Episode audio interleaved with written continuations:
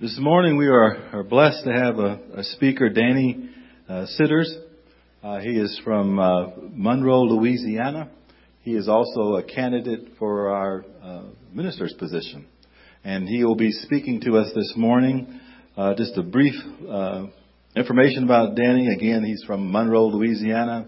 He's uh, currently the preacher at the Columbia uh, Church of Christ in Columbia, Uh, Louisiana.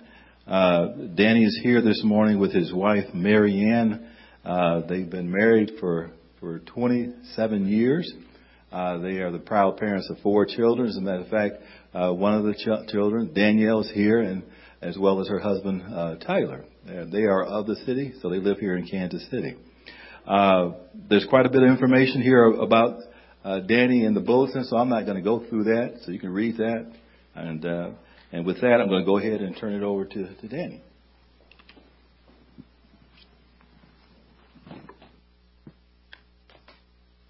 Good morning, Heartland Church. Let me say my first observation of you. I want to say thank you for the opportunity to stand here amongst a group of people in the community of faith that represent what I deem to be every part of society and culture around us that most churches don't get to experience. And I just want to say it's a privilege and an honor to be with you this morning. Thank, thank you for honoring the legacy of Jesus Christ and what He came to do and reaching to all people. Thank you. Now, having said that, Um, if you have your Bibles, go ahead and turn over to Luke chapter five. One of the one of the great things about um, speaking at a place for the first time is I still have all my stories and all my favorite jokes that I can lay on you. So just know that if it's the Lord's will and we come here, that um, I won't have all these wonderful jokes every week. So I'll try to space them out, but my favorite is the uh, lady that was walking down the street one day in, in a large city down the sidewalk with all the shops that were open. And there was a particular pet store um, where the owner would put out the, the kittens and the puppies and the birds. There's a particular bird. It's a parrot, right? It's a parrot that talks. Just go with me then. Um, put the parrot out and the lady's walking down the sidewalk. And the parrot, when she passes by, goes, "Hey, lady. Hey, lady." She turned around and the parrot goes, "You're ugly." I was like, what? She was so offended she turned around and stormed right back into the uh, to the uh, pet owner's shop and said, "I can't believe you got a parrot out here that just told me I walked by and told me I'm ugly. He said, I better not ever hear that again." The guy's like, "I'm so sorry. I apologize for that. That won't happen again." He was coming home that day, had to walk right by the parrot sitting out there. She walks by and the parrot goes, "Hey, lady. Hey, lady." He turned around. "You're ugly." Stormed right back in there and said, "Listen, that parrot told me that again, said you're ugly, and if he ever says that again, I'll own this store. Do you understand me?" And he said, "Yes, ma'am, I'm sorry. That's a rebellious bird, but I promise you it'll never happen again." So, of course, every joke, you got to do it three times, right? So the third time, she walks by the next morning, and the parrot goes, "Hey, lady. Hey, lady." He turned around and looked at him. He paused for a moment and said, "You know."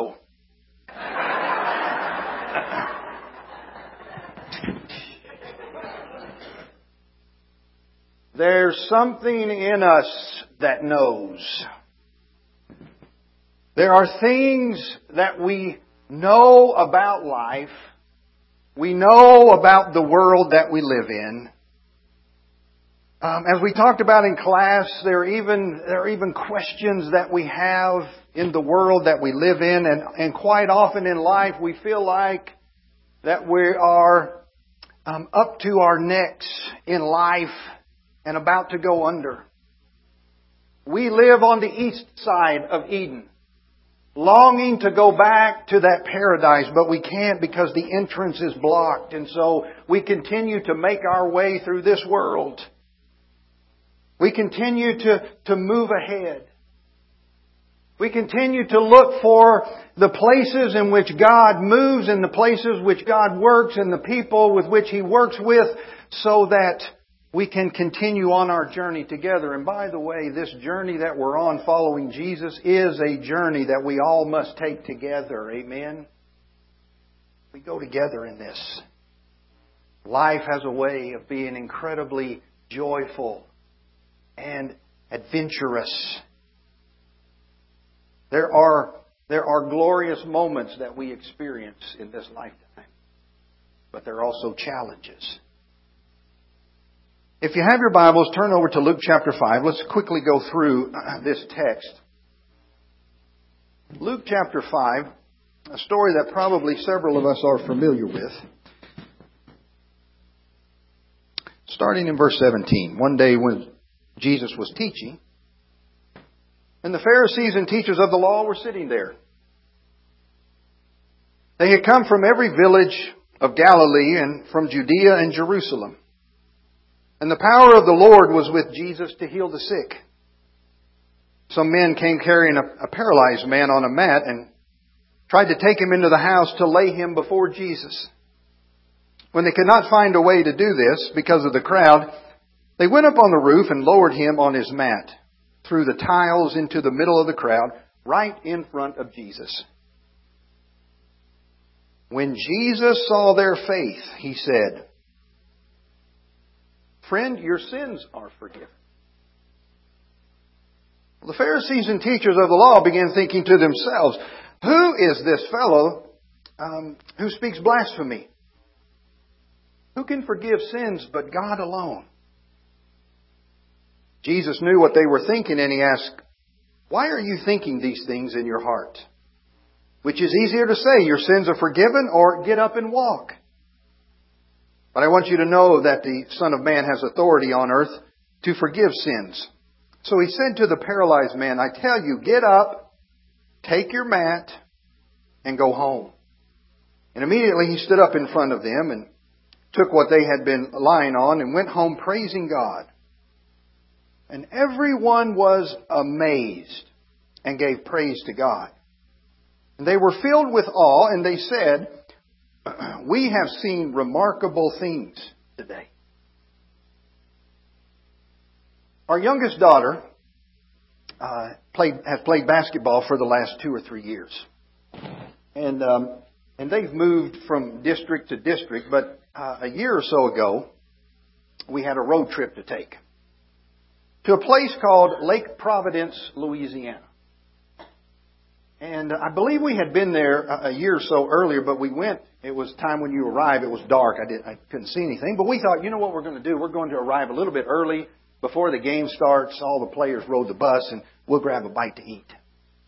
We make our way up to Lake Providence. And we drive into town, and I'm looking around, and it looks like a bomb has gone off, that this has been a war area. Either that or a, a, a tornado has come through. Dilapidated houses and burnt down houses. And and, and as the, the, the more we drove into town, the more shocked I became. What in the world is going on here? So we thought, well, we'll just find a place to, to get something to eat. There was no restaurants. There was only one convenience store that, uh, frankly, we were scared to go into. So we made our way to the uh, basketball gym, and they ushered us in quickly. And we sit down, and, and we began to watch the game. And during the game, um, they, our daughter plays for Ouachita Christian. They were playing uh, at high school there. It's General Trass High School. And there was only about seven girls on the basketball team. And the game began, and, and their girls, um, there's no other way to describe it. They were angry when they played. And they would foul, and they would foul hard, and they would just lay lay our girls out. And, and if you know anything about basketball, you only get five fouls, and they start racking up a lot of fouls in the first half. Beginning the second half, they they had three girls with four fouls. And they begin the second half, and these girls come out and start hammering our girls again, and this one fouls out, and now they're down to five players. About thirty seconds later, another one Uh, fouls, and she's out, and they're down to four players. And about another minute after that, another one fouls out, and they're down to three players. And I never forget sitting in that in, in, in that gymnasium, and I thought, there's a lot of anger and bitterness and frustration. Um, so I go home, and the next morning, I began to do a little research on Lake Providence, Louisiana. I find out that it is the poorest community in the United States of America. I was absolutely shocked by that.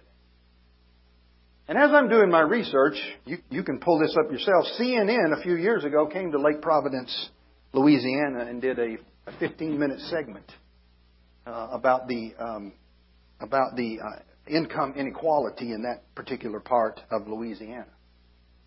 So I'm watching this video, and um, they begin to sh- to share stories about uh, people that live in Lake Providence. And I see a grandmother who has raised five children. Some of them are a little bit older now that live in a house, and she's also raising eight grandchildren. She tries to keep a job and keep food uh, in the house so that she can feed them. There are no jobs to be had. And I'm watching this thinking, what is it that they have to live for? Where is the hope that they have? I feel so sorry for them. Matter of fact, every time we go to some event, like a, a track event, and General Trass High School is there, I'm always rooting for those athletes. Please let them win, Lord. Please let them win. They showed this grandmother slash mother on Sunday mornings on this C N N video. They all got dressed up in their best clothes. They go off to church. And they show them worshiping together. And when they come together to worship in Lake Providence, Louisiana, I mean, they are celebrating life. And they're singing and they're clapping and their hands are lifted and they're smiling. And they and they showed a little clip of the of the preacher up there going, and man, he was just getting after it, and there was spit coming out of his mouth, and he was talking about, you know, the greatness of God, and they were, yeah. And I watched this. They they showed just a little bit. They did the Lord's Supper, and they had the offering. These folks got up, walked down to the front, reached in their pocket, pulled out money, and put it in the plate. Now, what, what is this? What am I witnessing here? What am I, what am I seeing here? I want to come back to this story. We have the story here in, in Luke chapter five of the, the paralytic. And I wonder what it must have been like from his perspective that day. Right? Can't move, can't walk. You're always dependent on somebody else. You have to have them to, to get around in life and to be taken care of. And he has some great friends, so they come over one day and say, listen, we heard of this man who might be the answer for you. This might be what you're looking for. There might be some hope here. I know your life has been difficult. I know it's been a challenge. I know that you haven't been able to do things that you normally would. But I think I hope. They pick him up and they carry him. And, and as they're carrying him, I just wonder what he was thinking. Oh, God, please, is this, is this what I need? Is this what I'm looking for? Is it possible? Is it possible that there's some hope here? And they get there. And the house is crowded and they can't get in. And I wonder if he thought, well,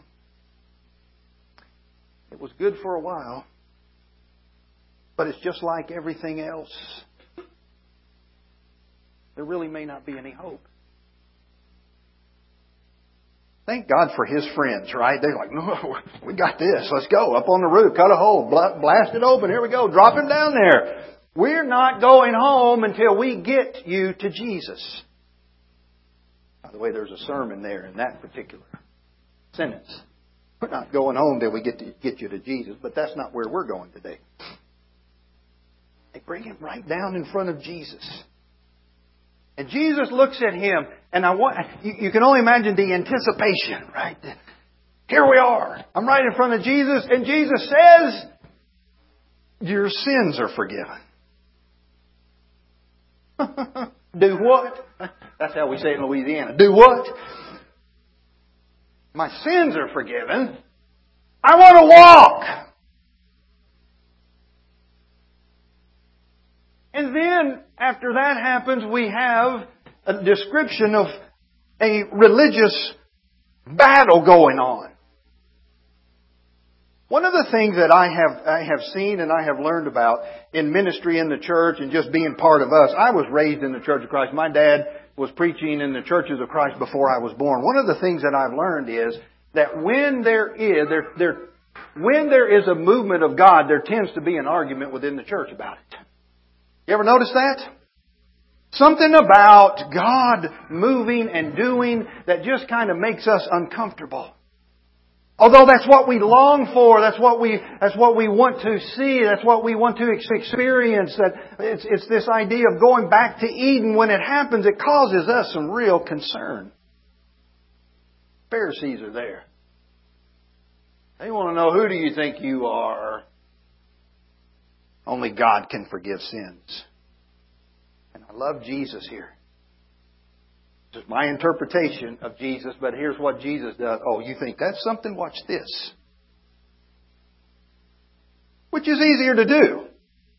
To flippantly say your sins are forgiven, which he had the, the right to do, or to say get up and walk. He tells him get up. I'm wondering what the guy thinks that's laying there that's paralyzed. Get up and walk. I can't. They, they, they, they don't work. But Jesus says something more than that. Get up, pick up your mat, which is a way of saying it's time for you to walk away from your old life. It's time for you to move beyond where you've been living for your entire life, meaning not only physically, but mentally and spiritually. It is time to get up and move away and walk and go home. And he does.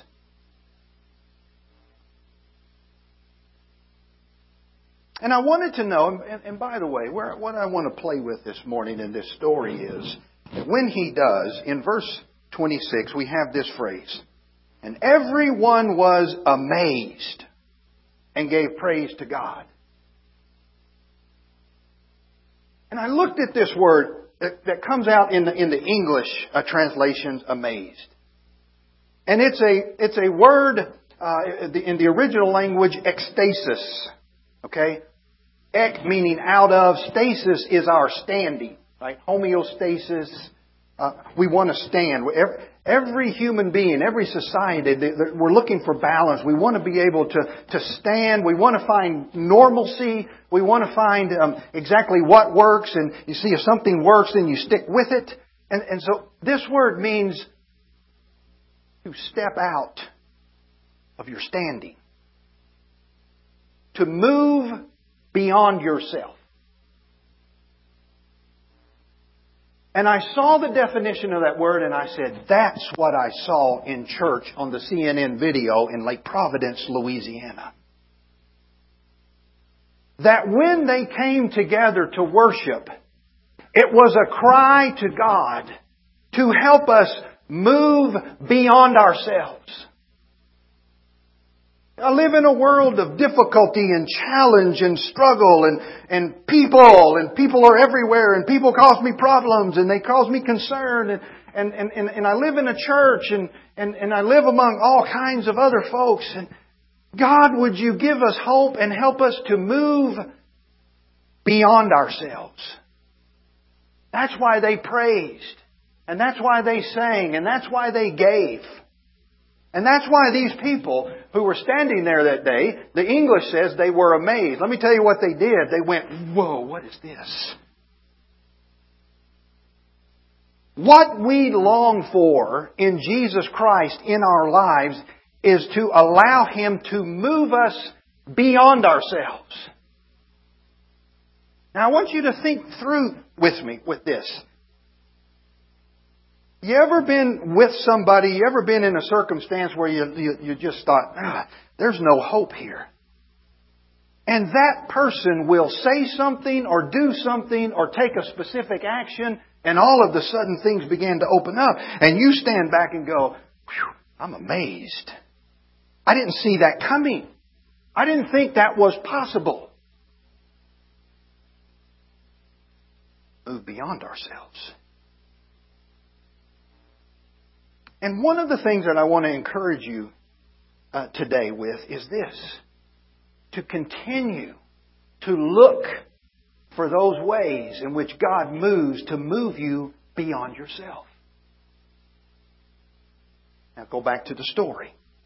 How did this happen? Because when I read it, I say, my, my first thought is, okay, God, I'm ready. Move me outside of myself. I'm going to get the remote, a bag of chips, I'm going to sit on the couch, and I'm going to wait on you to just move me. Right? Great contemporary theology right there. Just sprinkle it on me, God, and I'll go when you do. There's a problem with that theology, I think. He had some friends who were willing to get their hands dirty. He had some friends who were willing to, to carry him. That's heavy. I got my granddaughter Jordan here today. And, um, and, and, and for the last couple of days, I, Grandpa, you want to hold Jordan? And I say, yeah, I want to hold her. And I'm holding her, showing everybody. And after only about a few minutes, I'm like, my elbow's about to cramp here. This is... I'm not used to this. Right? I fight through it, drink some Gatorade, and keep moving. But it's worth it. It's worth it. Can't imagine carrying somebody that far. For this man to be able, not only for this paralytic, but for the, the, the um, audience that was watching, for them to be able to step outside themselves, somebody else had to have incredible faith and courage to pick this man up and carry him. Not only that, they got there and the church was full. Some of us won't drive two or three blocks to go to a church if the parking lot's full. We're like, we'll go home, watch it on television. Right? Not only did they not let that deter them, listen to me carefully now, they didn't let it deter them. It became more of a of a way for them to, to express faith and courage and commitment to Jesus. Well, you know, the restaurant's full. Well, there's no more seats available. We're going to get a seat. We're going to get a reservation. We're going to find a way to make it happen. Cut a hole in the roof. There they come. And because of their faith and their willingness and their courage and their commitment to this friend, several people got to experience amazement and wonder by stepping beyond themselves and looking at this and going, wow.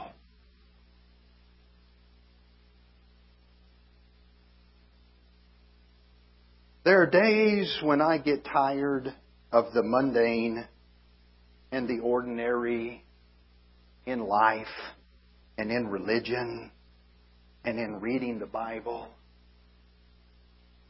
For a long time, I was told growing up in churches that those things that happened back then have gotten locked into the book. They don't happen anymore. When I got older, I thought, that's not very much fun. That's not a whole lot of hope. You see, instead of coming together to worship as the body of believers, I don't want to just sing about what God did, with, what Jesus did with Zacchaeus. I want to sing to Jesus and thank Him for what He's doing in the lives of people all over this world. And I want to thank Him for what He's doing in our lives. But here's the key. How much faith and courage am I exhibiting? What am I stepping out to do?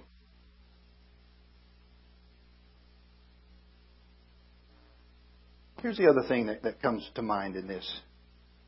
That when they were amazed, watch this, they praised. Whoa!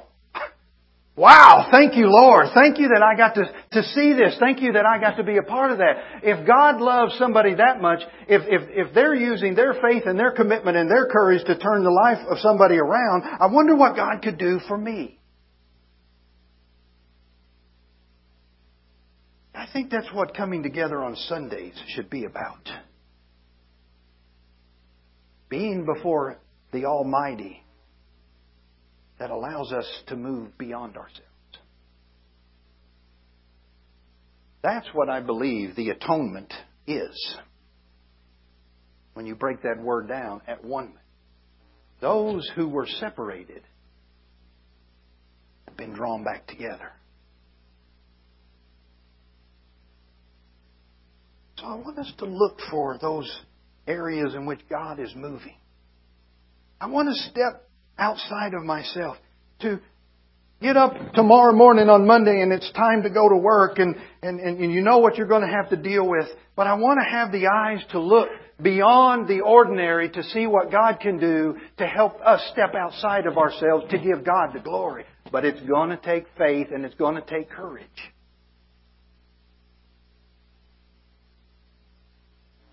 And when it happens, I want to thank Him. I want to praise Him. I love this verse in Psalm five, and then I'm done. I can, I can smell the barbecue. I know you can too. Psalm five three. In the morning, Lord, you hear my voice. In the morning I lay rec- my request before you and wait expectantly. And wait expectantly. May we be people who refuse. May we be people who absolutely refuse, as followers of Jesus Christ, to live an ordinary and mundane life. And to walk by faith. And to find the brother or the sister that needs our help. And they can't figure it out.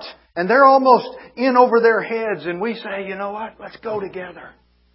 Yeah, but there's no hope. There's no help. We're going. We're going to find it. We're going to bring you before Jesus. But the thing that you have to do is pick up your mat and go. So tomorrow morning, may I say to you, lay your requests before the Lord. And as you go through the day, watch expectantly for what God can do. Because at any moment, He can help us step beyond ourselves. Thank you, God. We're going to stand and sing the invitation song this morning if you need prayers. We can encourage you. We can pray with you, pray over you. You can do that right now as we stand and sing.